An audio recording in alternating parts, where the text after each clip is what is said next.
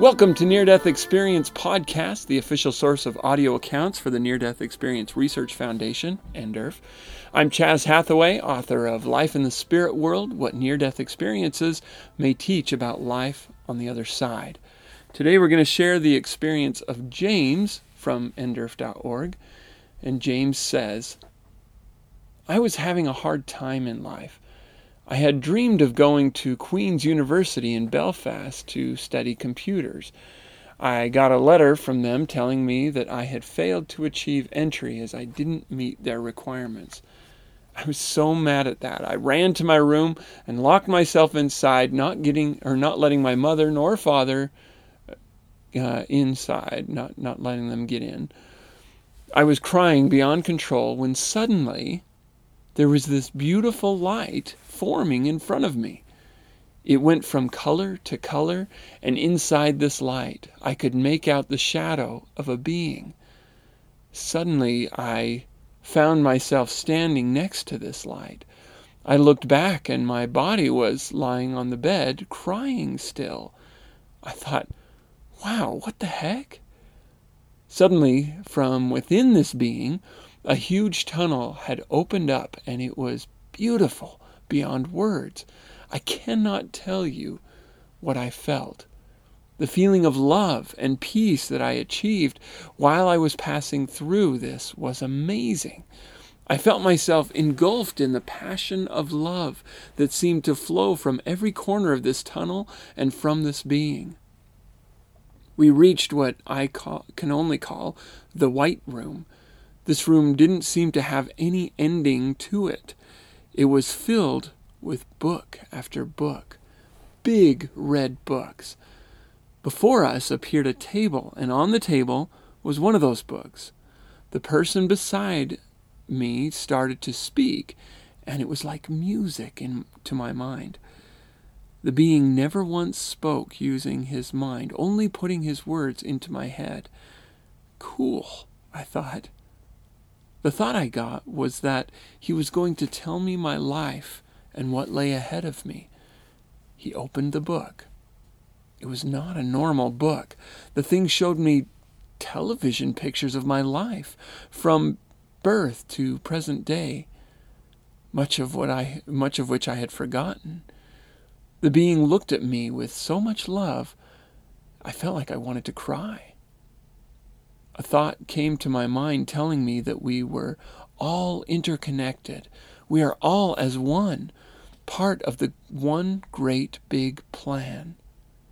We are all linked spiritually. Wow, I thought. Then he told me that I had to go back because there was people who needed me. He told me to wait for little pebbles that he had given her to me before we walked this earth, that we were placed on this earth on the same day. He told me that she was my soulmate and would be along soon. He also told me to wait a few days and I would receive a letter in the post from the people that had made me hurt so much. Suddenly I found myself back inside the tunnel. I didn't want to go. I felt so safe. There was no form of time there, just pure love. Twelve days after this experience, I got a letter from Queens telling me they had made a mistake and that they would be privileged to have me as a student. Then, three days into university, I meet a girl. Guess what? She told me her mother had always called her Pebbles right to this very day. She had told me her mother always said that God had given her that nickname so that the right person could identify her. Wow! I felt so lucky and blessed. That's the end of James's experience. And while it's a short one, I think it's a very telling one. There's so many things here. So first off, this was not an example of death. Okay, uh, uh James was not dying he was just distraught. He'd, he'd been rejected from the school he'd always dreamed of going to, and he was just on his bed crying. And then, interesting, he finds himself out of his body. Well, first he sees this light. and this light, you know, is forming in front of him, and it changed colors from co- one color to another color inside the light, and he can make out the shadow of a being. So there's a person in there apparently, and he finds himself standing next to this light, and he looks back and sees his body, and his body, this is interesting, is still crying on the bed. And of course, he's like, "What the heck?" You know, but this is a an interesting little tidbit here and a data point because there are only a few experiences that I've read, and yet I have read a few where the body is continuing without the spirit in it. And we know that the spirit's not in it because the spirit, the person, is separated from their body. They're standing next to their body and they're looking back and seeing their body do whatever it is that it's doing. And in this case, the, his body is crying on the bed.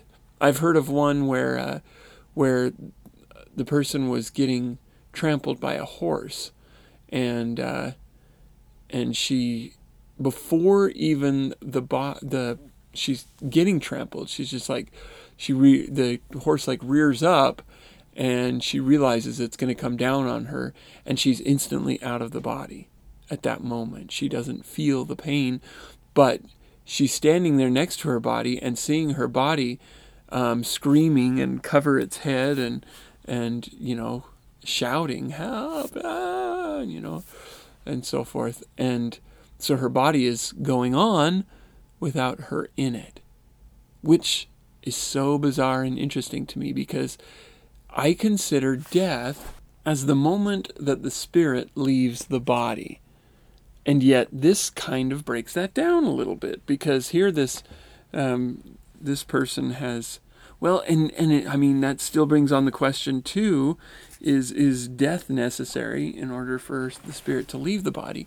And from many instances, that doesn't seem to be the case uh, such as this one. The body is continuing without the spirit. And if anybody were to look in on the room um, and come and try to comfort his body, I'm curious whether he would zoom back into his body or whether he would just continue crying or maybe it would speak. I don't know. And I have even heard of people um, looking back at their body and seeing it talking to people.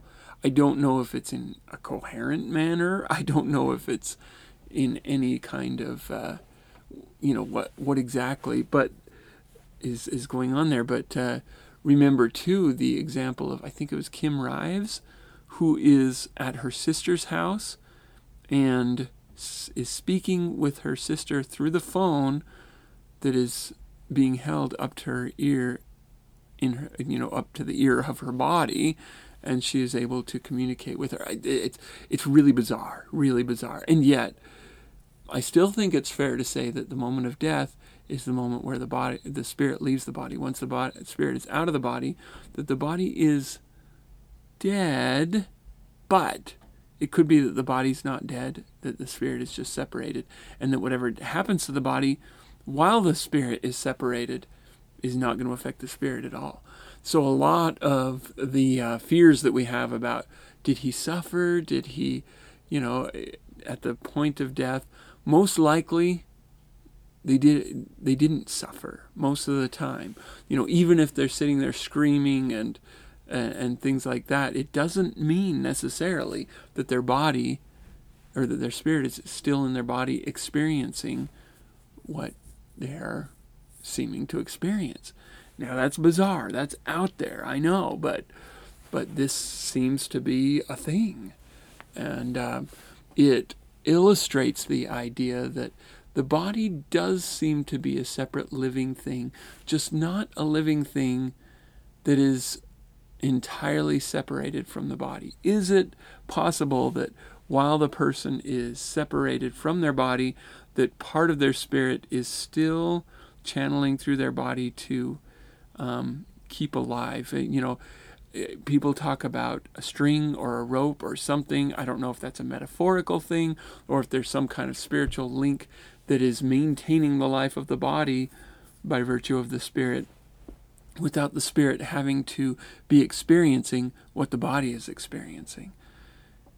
I don't know. It's very interesting though. And, and uh, I, I thought that was worth bringing up. And then um, James finds himself in this white room full of big red books. And these books seem to, rather than read like words, seem to have some kind of television screen. And again, there is this mention of, he says, he doesn't say it's like a television screen. He says, it showed me television pictures of my life. Now, I don't know exactly when this took place. It, it, it oh, here we go. It shows on the date 1997. I mean, 97 is way beyond the point where they were calling it video pictures and and video images and so forth, which makes me think that there is some kind of uh, picture flipping aspect to this video that's going on. I mean, are we talking about a, a, a very fast slideshow, or are we talking about a video, uh, you know, or are we talking about, uh, you know, genuinely seeing, you know, the the life in the form of what looks like a TV or whatever? I don't know. I don't know. It's just interesting. Um, but he sees his whole life from birth to present day, much of which he had forgotten. So he's reminded of a lot of things that he long forgotten. And this person that is with him who he never seems to identify, um, but this person with him looks at him, is looking at him with so much love that he feels like he wanted to cry. So there's so much love and acceptance and kindness about this being. And then he is told that we are all interconnected. We are all as one, part of one great big plan. We are all linked spiritually. And if he had just heard that alone, he probably would have been like, oh, that's cool. But his reaction is, wow. Which makes me think that not only is he hearing this, not only is it being communicated to him on an intellectual or, you know, communicative way, but he is also sensing that in some deeper, bigger way and and this one great plan seems to make sense to him at this time. And then, as he is being told that it's about time for him to go, he is given something that would be both an evidence this, that this was real and also a sign that the girl that he meets is the one he is to be with, that he's to marry.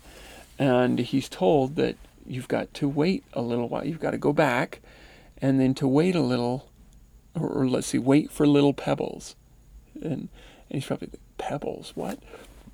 You know, go wait for little pebbles. I mean, and probably lest uh, he assume this means little rocks or something, he says uh, that he had given her to me before we walked this earth. And so I'm assuming this is maybe God or Jesus Christ or something like that, um, as that seems like the role of somebody who would give somebody to somebody, you know, in that manner, who, the perfect matchmaker, if you will. And uh, he, she, he says that uh, we were placed on this earth on the same day. Okay, and that she was my soulmate and would be along soon.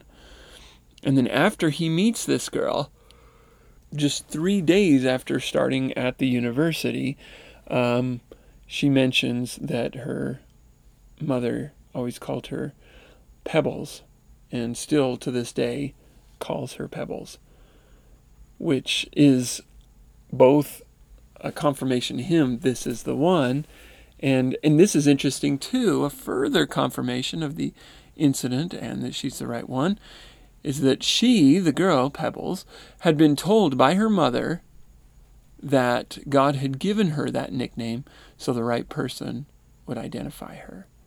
And of course, he feels so lucky and blessed. And this is therefore another anecdotal evidence of the uh, truth of, of these kinds of experiences. Uh, I mean, how could somebody have, ex- have found out this name of this person um, that they would meet and be with, and and all this. How how could they do that without uh, it actually having been given to them? Now we talk about evidences, and I I don't like to point too strongly to evidences, especially not in argument with people who maybe don't believe in this stuff. Well, this happened, and check this out, and and stuff. Simply because that doesn't seem to be the intent of it. it it's often these evidences are given for as evidence to the individual. So it's like, so you know this is from me. And yet, you know, I mean, we look at it and we say, well, yeah, but I, I could have made up a similar story and say, I've been told this and that this happened, and then therefore it was proof. And so it's not confirmation in the sense of provable, but it is confirmation or evidential to the individual who experiences it. And that seems to be like consistent throughout the the evidences they're giving uh, given of the fact that these things happen. You know, for example, Eben Alexander has this girl that's following him around everywhere, kind of as a guide and as, you know, a companion on his experience, throughout his experience. He comes back and he's just like, you know, she's just this young angel, I guess, you know, and and it's not till years later that he sees a picture of his biological sister who had died as a young girl. Um, I mean, he'd been adopted, and so he didn't even know he had a biological sister until those years later. And when he sees a picture of her, he says, That's the girl. I mean, spot on. That's the girl. And so, you know, for him, that was a. If there was any doubt at that point, I'm sure it was wiped away because, you know, your brain can't come up with that stuff on its own. You know, and as you talk about the evidences of near death experiences, you have to look at the other side of it. If you're going to disprove this idea of near death experiences, if you're going to suggest this is all just a, you know, what the brain does as it's dying and, and it gets creative and makes these incredible, you know, scenarios to experience as a way of coping with the fact that, that the body is dying or whatever you want to do you've got to account for the fact that people are finding out things that they could not have known based on what we know about the brain. Now, the it, it's true that you could argue that we are just deeply psychic in our brains and that we can just know the future, we can know things um, outside of ourselves, such as this guy knowing about this girl, um, or that he would meet this girl maybe some kind of precognitive ability, or you could argue, for example, that um, Eben Alexander had this psychic connection to his younger sister, or this I don't remember if she was younger or older at the time, but um, this this little girl who turned out to be his biological sister. You could argue that we have this this um, psychological connection to people, uh, psychic connection to people, and therefore have this paranormal ability just built into us that that's our our natural ability. And at the point of death it's often awakened in some way something like that. You could argue that but once you start getting into that level of argument that le- level of psychic abilities and and precognition and so forth you're getting to the point where you're already in the metaphysical section of the library okay you're already in this section where life after death um, arguments um, start making about as much sense as the psychic ability uh, does. You know, you're you're out there far enough that if you're going to go that far, you might as well just you know go so far as to say maybe that there is life beyond. And even uh, I mean, because because think about this, it, all these anecdotal evidences that are given are things that point to the fact that there is more going on than what we can see. A great deal more than what we can see. And so you could make that argument. It's true. And I acknowledge that. But you've also got to acknowledge from that that you're stepping out so far onto a limb that uh, that you're just about over the edge of believing in near in in life after death anyway. So, you know, something to think about. Anyway, if you would like to support the podcast, you can do so by either purchasing the book Life in the Spirit World or by going to patreon.com slash ndecast and becoming an ongoing monthly contributor. Again, we're getting very close to $50. Uh, so if we get to $50, we'll be putting out an extra episode per week for Patreon contributors. You can also contact the podcast either by sharing uh, or to share a comment, to ask a question, or to share your own near death experience by emailing near death experience podcast at gmail.com or by calling 970 NDE cast. And once again, thank you all of you so much for listening.